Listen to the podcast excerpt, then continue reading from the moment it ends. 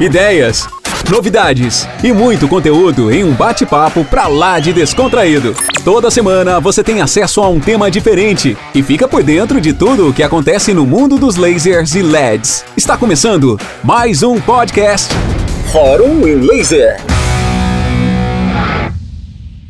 Começamos o Fórum em Laser.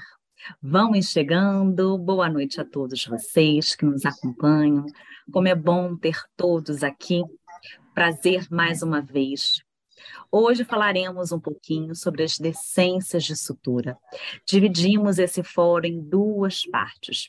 Nós teremos hoje a professora Débora Lira, mas por um problema de saúde não pôde estar presente com aqui hoje.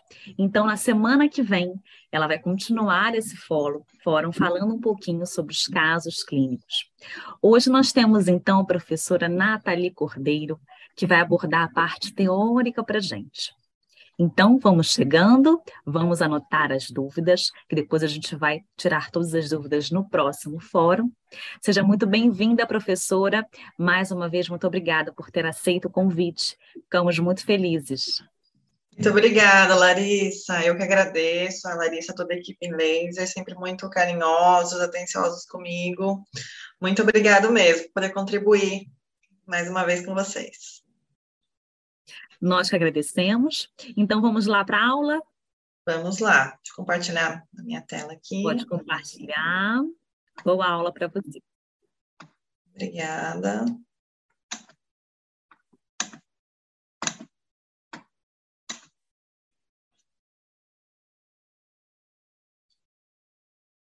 Conseguem ver minha tela? Conseguimos, sim. Tá, tá jóia, então. Então, boa noite a todos que estão nos assistindo na noite de hoje. Bom, para quem não me conhece, eu sou a Nathalie, uh, tenho especialidade, é, doutorado, pós-doutorado na área de fototerapia, é, já tenho aí mais de quinze anos trabalhando com fotobiomodulação, né, então toda a parte de, de pesquisa, É, de ciência clínica, né? Então, eu tenho atuado em diversas linhas de pesquisa, né?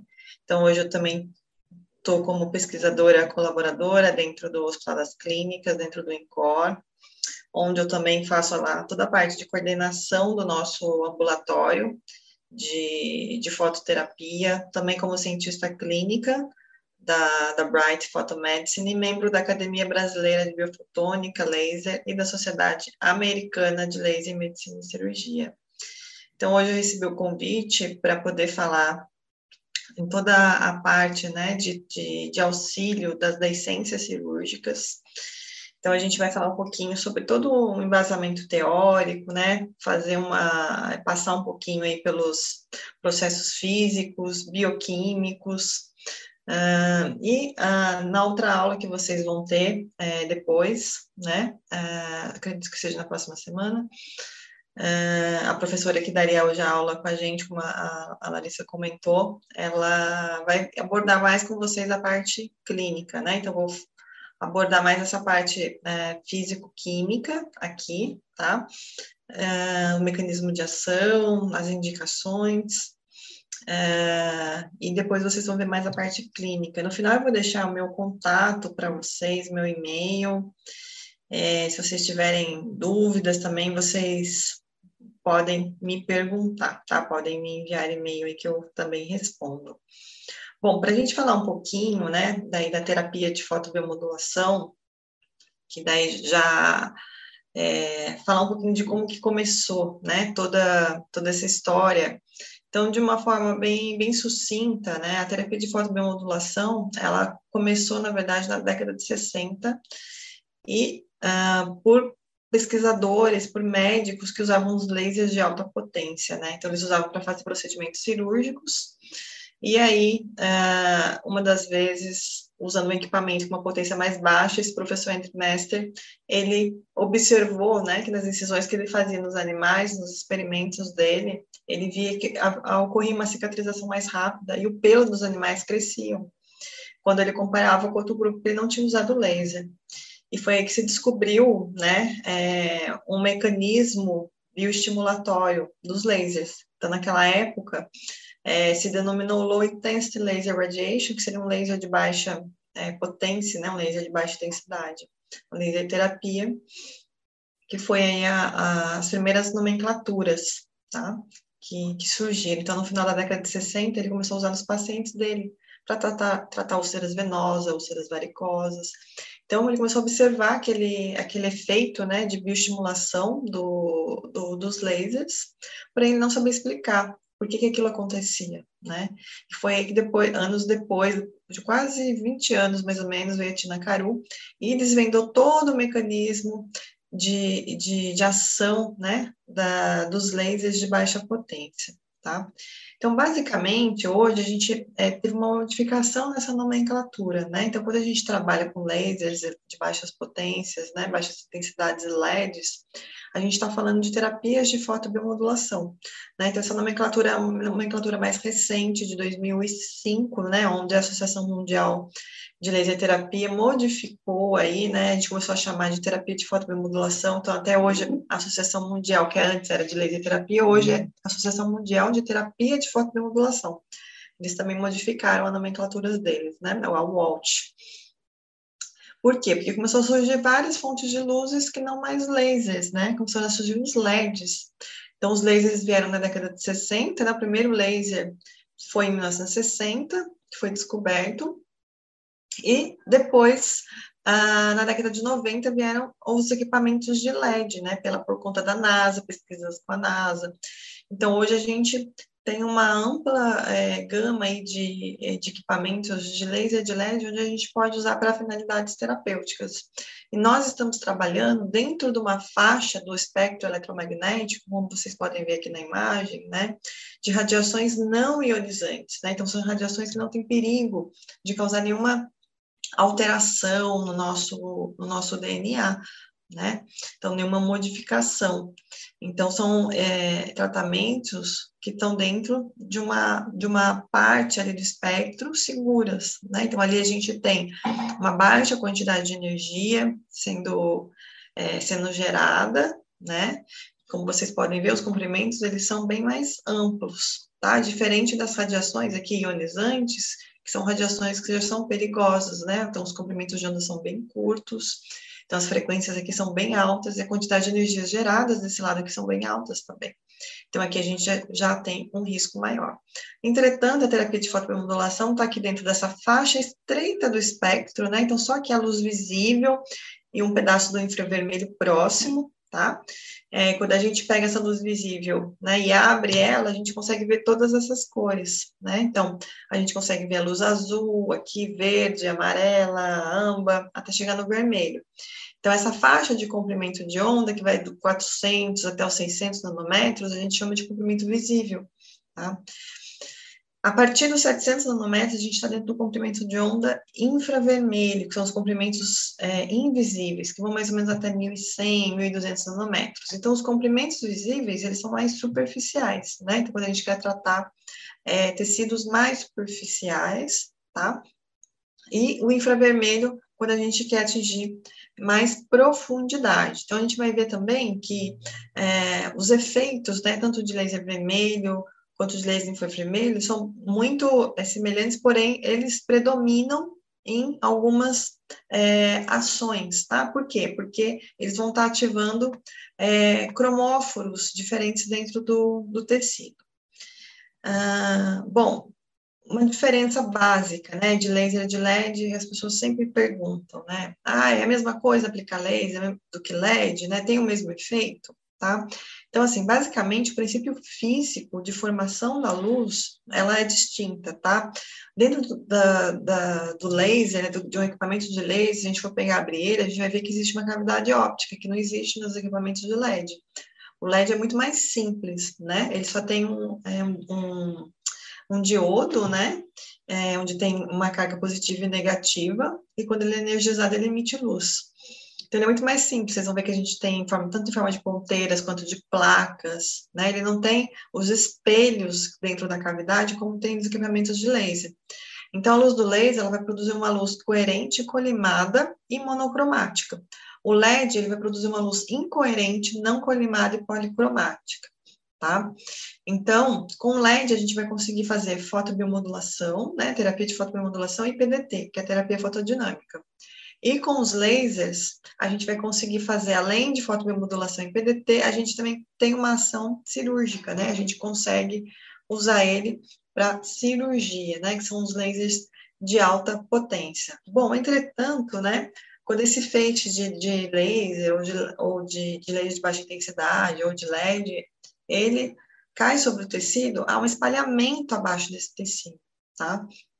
E isso vai acontecer tanto para o laser quanto para o L E D. Então, assim, a Tina Karu, ela, ela fala que não importa muito, né, se a luz está vindo de uma fonte de laser ou de uma fonte de L E D. Então, o laser ele vai descer bem assim, retinho, coerente, colimado. O L E D, ele, ele, ele entra no tecido, ele cai no tecido mais abertinho, tá? É, entretanto, hoje os L E Ds que a gente tem são muito bons, né? Eles já são bem mais colimados, menos incoerentes, já bem próximo da faixa do, do, de espectro do, dos lasers, né? Uh, e aí, o que acontece? Abaixo do tecido, tanto o laser quanto o L E D, eles acabam tendo as mesmas características físicas, né, de luz, tá? Que é uma luz que é incoerente, que não é colimada. Então, abaixo do tecido, eles ficam iguais. Então, o que importa para a gente é o quê? É a quantidade, né, é, de energia que está sendo depositada ali no tecido, a de que forma que está sendo depositada, né, a potência, a frequência que foi usada, a densidade de potência, a densidade de energia. Então, são os parâmetros dosimétricos que foram entregues. Então, na verdade, não tem muita, muita diferença se eu estou usando, usando um dispositivo de laser ou de L E D. Quando eu estou falando de reparo tecidual, de cicatrização, tem vários estudos demonstrando que eles têm os mesmos efeitos terapêuticos. Tá? Então, diversos pesquisadores, né, na área de, de fotobiomodulação, eles falam que o mais importante é a dosimetria que você coloca, né? Como ah, nesses artigos, né, onde falam light, light is light, que significa luz é luz. Então, não importa muito a fonte da luz, mas de que forma que você entregou esta energia para o tecido, tá? Uma coisa muito importante quando a gente fala É, de cicatrização, né, a curva é, resposta à dose bifásica, essa curva, onde ela demonstra, se você entregar uma quantidade de energia que seja insuficiente, né, você não consegue ativar processos biológicos no tecido. Então, a gente fica dentro dessa, desse traço azul aqui, tá? À medida que a gente vai aumentando a nossa densidade de energia, a gente vai indo para uma curva ascendente, como esse gráfico aqui, né? Essa curva amarela. Então, começa a estimular processos biológicos. Se eu começo a entregar, né? Continuar aumentando a quantidade de energia entregue, eu começo a ter uma curva descendente. Então, eu começo a inibir processos biológicos. Então, eu preciso muito bem entender qual que é o meu objetivo dentro da terapia. Bioestimular, né? Ou bioinibir. Né? Então, preciso tomar muito cuidado quando a gente está falando nesses processos de cicatrização e, às vezes, entre... começar a entregar doses muito de energia muito alta, onde começa a ter efeitos inibitórios. Então, a ferida, a ferida ela para de, cicatriz... de, de, de ocorrer a cicatrização, e ela pode até piorar. Eu posso até aumentar, por exemplo, é, uma deiscência se eu começar a entregar uma dosimetria errada. Então, a gente precisa tomar bastante cuidado, tá? Basicamente, né, o complemento de onda vermelho e infravermelho, eles têm uma interação muito importante na mitocôndria, né? Então, a gente sabe que a mitocôndria é uma organela que produz energia, tá? A, o complemento de onda vermelho, ele tem uma, uma ação que é predominante na cadeia respiratória mitocondrial, na última fase dessa cadeia respiratória, tá? E ela é absorvida por uma, por uma estrutura que é o citocromo C oxidase, tá? Então, tanto o comprimento de onda vermelho quanto infra, infravermelho são absorvidos por essa estrutura, principalmente o comprimento de onda vermelho. E a partir desta absorção, né, vão ocorrer mecanismos onde vai ter uma breve explosão de espécies reativas de oxigênio que vão servir como sinalizadores para ativar fatores de transcrição, tá? Para o núcleo, né, para a célula. E aí, o que, que vai acontecer? O óxido nítrico, né, que estava ali é, é, atrelado ali às, às ligações do citocromo C oxidase, né, quando ele absorve a luz, ele permite que o oxigênio ele volte a se reconectar a esses locais onde a respiração ela não estava acontecendo de uma forma adequada, né? Então, a respiração celular, ela volta à sua normalidade, né? Ao deslocamento do óxido nítrico, ele é liberado e a gente tem um aumento também da síntese de A T P. Então, você consegue produzir mais, otimizar mais a produção de A T P dentro do tecido. O comprimento de onda infravermelha ele tem uma ação é, bem predominante na membrana citoplasmática, então ele altera o potencial de ação, ele aumenta a permeabilidade de, dos íons, né? Então, da, da bomba de sódio, potássio, de cálcio, tá? Ele consegue modular aí alguns, é, alguns desses canais. Então, com isso, a sobrevivência celular, ela aumenta, né? Então, eu tenho mais proliferação, mais migração, mais adesão acontecendo, né? E com isso eu reduzo, tá? A, a expressão de proteínas que vão inibir a apoptose. Então, eu consigo é, estimular todo o metabolismo, né, celular, e eu consigo fazer com que aumente é, é, substâncias, né, que são antioxidantes para o tecido. Então, tudo isso vai contribuir para que eu tenha é, um melhor é, efeito, tá? Então, aqui é só um videozinho, deixa eu ver se, se ele passa. Bom, eu vou basicamente falando ele aqui para vocês, que mostra de uma forma mais dinâmica, né, como é que acontece todo esse processo. Então, quando eu coloco ali o meu, o meu equipamento, né, ele está emitindo a luz ali dentro dessa janela terapêutica que vai de seiscentos até mil, mil e cem nanômetros, tá? A luz, ela está sendo absorvida ali pelo... Ocorre uma absorção ali pelo, pelo tecido. Aí a luz, ó, tem um espalhamento, né? Ali abaixo do tecido. Esse espalhamento a gente não, não consegue ver. Então, a luz, ela é bem retinha. E aí, ela espalha ali abaixo do tecido. Ela é absorvida por cromóforos teciduais, tá? Então... a partir desses cromóforos é, teciduais que estão lá na minha célula, ali na mitocôndria, tá vendo? Ó, ele vai chegar aqui na mitocôndria, tá? Então, eu consigo ativar, é, modificar o metabolismo celular, modificar o estado redox, né? Então, aqui a gente tá vendo a crista interna da mitocôndria. Então, a luz sendo absorvida ali pelo, pelo citocromo C-oxidase, que é uma substância bastante complexa, né? Uh, onde ela tem várias estruturas como magnésios, centros M, é, cobre, e ali eu consigo estimular a síntese de A T P, né, produzir mais energia para a célula. Há também a liberação aí do óxido nítrico, como eu comentei com vocês, né, que ele é um vasodilatador, é um potente vasodilatador, né, e ajuda também de toda a parte de sinalização, tá? Assim como as espécies reativas de oxigênio, o R O S. Correto? Bom, bom, e aqui também, na, na imagem também, ele, ele, ele mostra que a gente consegue é, estimular também todo o processo de circulação, tá? Então... há um, todo um estímulo aí na, na microcirculação local do tecido, né? Então, eu consigo fazer com que mais nutrientes, tenha mais aporte aí de, de nutrientes, de oxigênio para a região ali lesionada. Então, eu consigo é, melhorar todo este processo. Passa aqui o slide. Aqui não está passando. Pronto, passou. Então, quando a gente fala de reparo tecidual, cicatrização, a gente está falando dos processos, né, de bioestimulação, né? Então, é onde eu consigo melhorar toda aí, a, a aumentar toda essa energia celular, consigo modular citocinas, então, interleucina um beta, interleucina seis, T N F alfa, então, as pró-inflamatórias a gente consegue reduzir e aumentar as anti-inflamatórias, tá? Além disso, eu tenho estímulo de fibroblasto, eu consigo aumentar a síntese, né, de colágeno, tá? Então, a gente sabe que o fibroblasto é uma célula super importante, né, para a matriz, né, para a formação aí da matriz é, colagenosa, é uma célula do nosso tecido conjuntivo, e quando a gente usa é, a terapia de fotobiomodulação, isso aqui é um experimento in vitro, deixa eu ligar aqui o vídeo, vamos ver se ele passa, um experimento in vitro, onde a gente tem aqui um fibroblasto, tá, e aqui a gente tem a luz de um laser.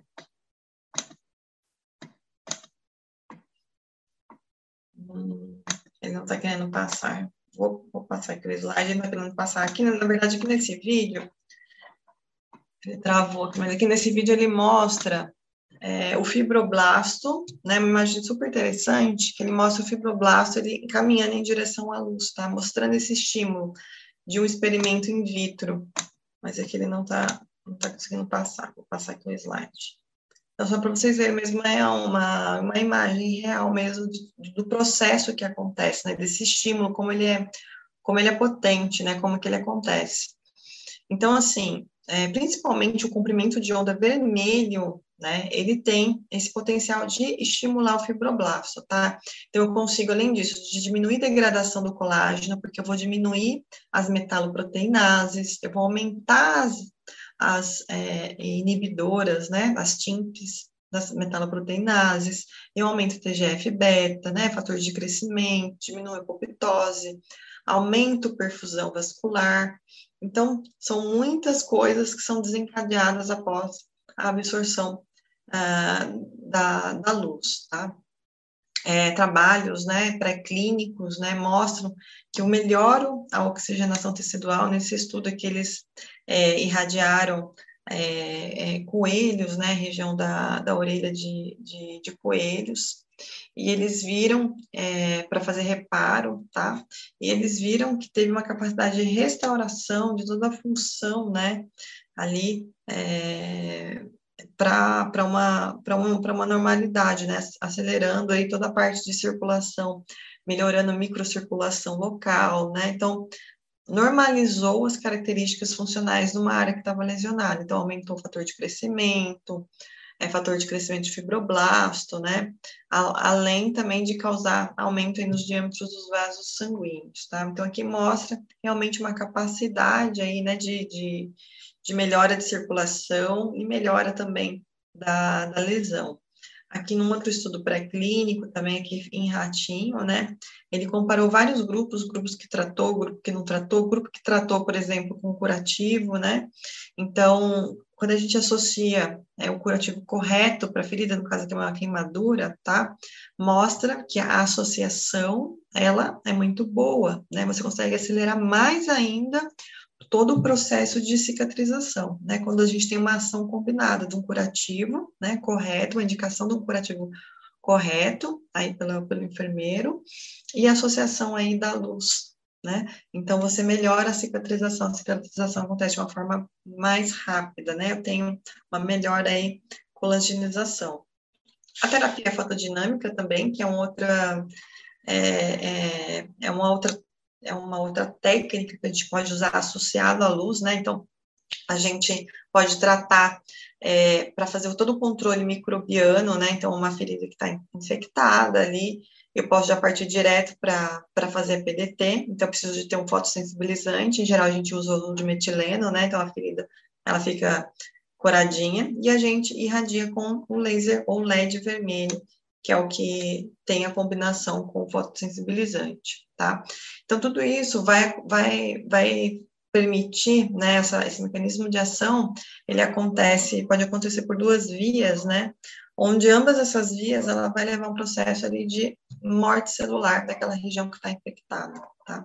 Com isso, eu tenho uma, uma, uma cicatrização mais rápida e consigo eliminar todo o tecido que está infectado. Então, quando eu tenho uma situação de uma, de uma lesão, né, eu posso partir ou para terapia de fotomodulação ou para uma terapia fotodinâmica, tá? Então, eu vou escolher ali na minha sessão qual técnica que eu vou usar e que vai contribuir melhor para o meu paciente. Lembrando que a P D T eu vou usar somente para casos, né, é, onde eu tenho infecção, tá? Bom, qual é o melhor momento, né, da gente irradiar o paciente? Quando a gente está falando do paciente que passou por um processo cirúrgico, a gente está falando de incisões cirúrgicas, tá? É, o ideal, né, é a gente conseguir irradiar esse paciente o quanto antes de um procedimento cirúrgico, tá? Eu não preciso esperar o paciente ter uma deiscência, né? Eu já sei que ele tem vários fatores de risco. Então, eu já posso me antecipar e já começar a agir já nas primeiras fases do pós-operatório daquele, daquele paciente, né? No início da cascata inflamatória. tá? Então, é muito importante. Então, antigamente a gente usava muito para tratar, né, as, as feridas, as lesões, as deiscências. Depois a gente começou já a ter um outro pensamento, um pensamento preventivo, para não ter este quadro instalado. A gente sabe que depois de um quadro desse instalado, a gente vai demorar muito mais para fechar aquela lesão, né? Então, a gente pode também agir antecipadamente. Então, aqui, por exemplo, um paciente, né, esse aqui é um paciente meu, onde a gente fez uh, uh, a, a laser terapia nele, né, depois aí de quinze dias, o paciente já tinha ido embora para casa, tinha feito uma revasque, tirou a safena, né, para revasque, depois de quinze dias começou a dar deiscência, quando ele já estava em casa. Ele veio para o ambulatório para tratar com a gente. E essa foto aqui, né, à direita, depois de, de dois dias, o paciente só tinha feito uma sessão. Olha como melhorou todo o processo inflamatório ali do paciente, né, fibrina, melhorou edema. O paciente voltou deambulando, sem dor, né, então aqui foram oito sessões, né, para poder conseguir fechar. Então, rapidamente a gente consegue tratar esse paciente. E aqui não foi feito mais nenhum tipo de outro processo, tá, só curativo simples. Quando a gente tem as lesões menores, né, a gente vai muito mais rápido ainda. Aqui com três sessões, por exemplo, ó, de uma lesão aqui, na, a, aqui no membro inferior, por conta de retirada de safena também, com três sessões, rapidamente, a lesão já fecha, né? Interessante também que a gente consegue melhorar a dor do paciente, né, no dia da sessão. Aqui é um paciente, com pacientes que fizeram é, esternotomia, pós-cirurgia cardíaca, né? Então, a gente compara um grupo que fez tratamento e um grupo que não fez tratamento. É, que foi um grupo placebo, né, então a gente sempre faz duplo cego. Uh, aqui a gente vê sete dias depois do procedimento cirúrgico, olha uma cicatriz, né, bonita, né, ali to, é, todo um processo ali que não teve deiscência, bem cicatrizado, e aqui a gente vê um paciente que estava no outro grupo, que, né, esses são pacientes que já têm fatores de risco, já têm diabetes, então o risco é maior de desenvolver um quadro desse de deiscência. Então, aqui no mesmo período, infelizmente, desenvolveu, né, é, deiscência, a gente vê ali seroma, aqui é um outro paciente acima, quinze dias depois da cirurgia, então o paciente ele fica mais tempo hospitalizado, né, então ali é mais gasto tanto pro, pro paciente quanto pro, pro, pro hospital, né. Também a gente trata também tanto o público infantil, né, então é, não somente adulto, mas também a gente pode fazer na pediatria, neonatologia, né, esses aqui são os pacientes neonatais, né, é, os nossos pacientes. Aqui a gente observa, depois de uma sessão, olha como que modifica, né, o comportamento aqui da cicatrização, né, uma melhora desse processo inflamatório, e ali já começou do reparo. É bem interessante que criança é muito poucas sessões que a gente faz, uma ou duas, e já tem um reparo muito rápido, evidente, melhor, melhora da dor, processo inflamatório. Cirurgias plásticas também a gente pode, a gente pode fazer, né? Então, as deiscências que acontecem aí após, é, mas, é, após as, as cirurgias plásticas, né? De redução de mama, de, ou de colocação de prótese, né? Então, é comum a gente ter as deiscências nessas, nessas regiões aqui, tá? Então, aqui a gente está fazendo, por exemplo, com L E D, poderia estar sendo feito com laser também, né? Então, é, para tanto para a parte de, quando a gente está falando de preventivo, a gente vai usar doses mais baixas ainda do que quando a gente está falando na parte curativa mesmo, de tratar essas, essas lesões. Aqui é uma criança de sete anos também, uma, tá vendo? Uma cirurgia de coluna, né? Onde não acontecia a cicatrização, tá? E a gente, a partir do momento que entrou com a terapia de fotobiomodulação, rapidamente a gente conseguiu cicatrizar, tá? Fechar toda a lesão aí, fazendo duas vezes na semana. E aqui, depois de um ano, fechadinho.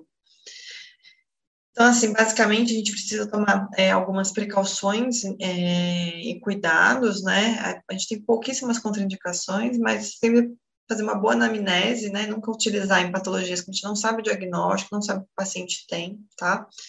É, ter bom senso, certo? Não usar em locais de neoplasia ativa. Então, se tem tumor naquela região, a gente não faz, mas se já foi feita a ressecção, é um paciente é, que a gente quer fazer para melhorar quadros, por exemplo, de linfedema ou de radiodermite, a gente pode, né? Muito usado na área oncológica, a gente só não irradia em cima da lesão tumoral, tá?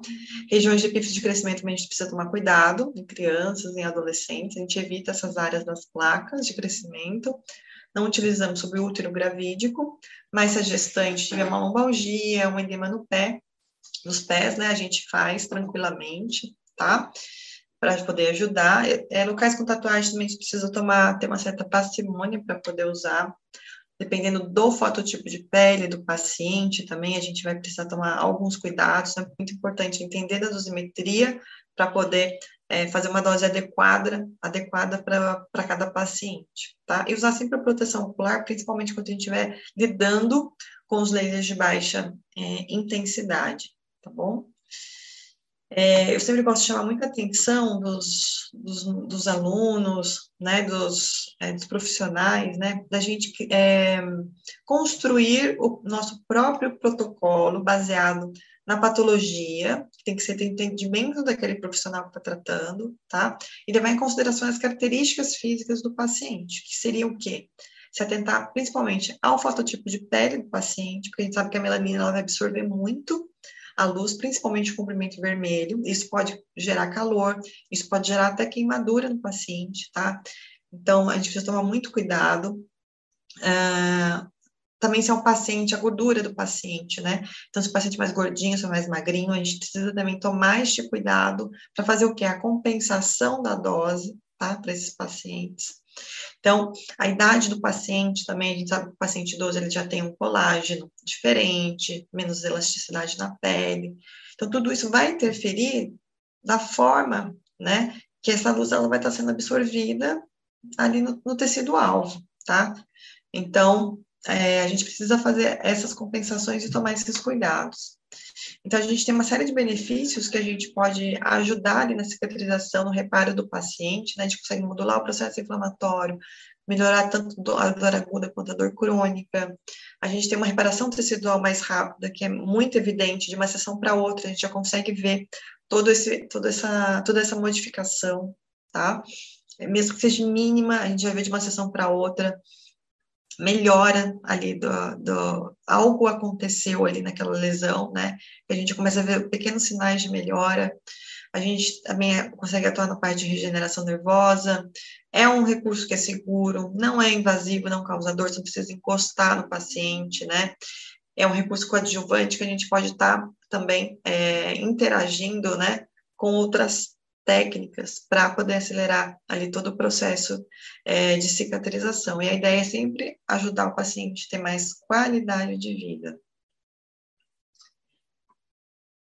Então, aqui, pessoal, aqui deixo algumas literaturas para vocês, para vocês, né, onde eu tenho coautoria, que são os livros em português, tá? Então, eu escrevi alguns capítulos desses livros, aqui são livros em inglês, então, para estudo, para complementar também A, o material de vocês. Deixo aqui também o meu contato, se vocês tiverem alguma dúvida, é, né, quiserem também fazer mais perguntas. Infelizmente eu não posso ficar até muito tempo, porque eu já tenho outro, outro compromisso profissional, mas espero ter aberto aí a mente, é, né, colocado é, algumas coisas aí para poder acrescentar no conhecimento de todos, tá? Muito obrigada.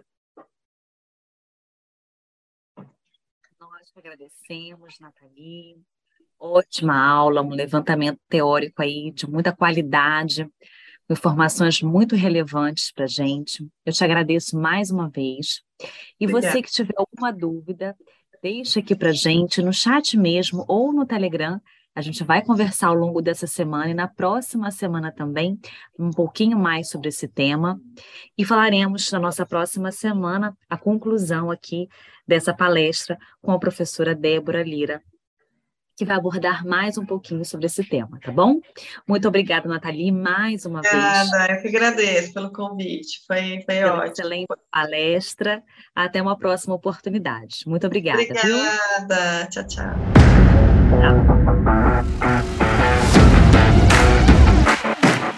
A I N Laser apresentou mais um podcast Fórum em Laser, um conteúdo exclusivo para você que é nosso aluno. Obrigado por nos ouvir. Até o próximo.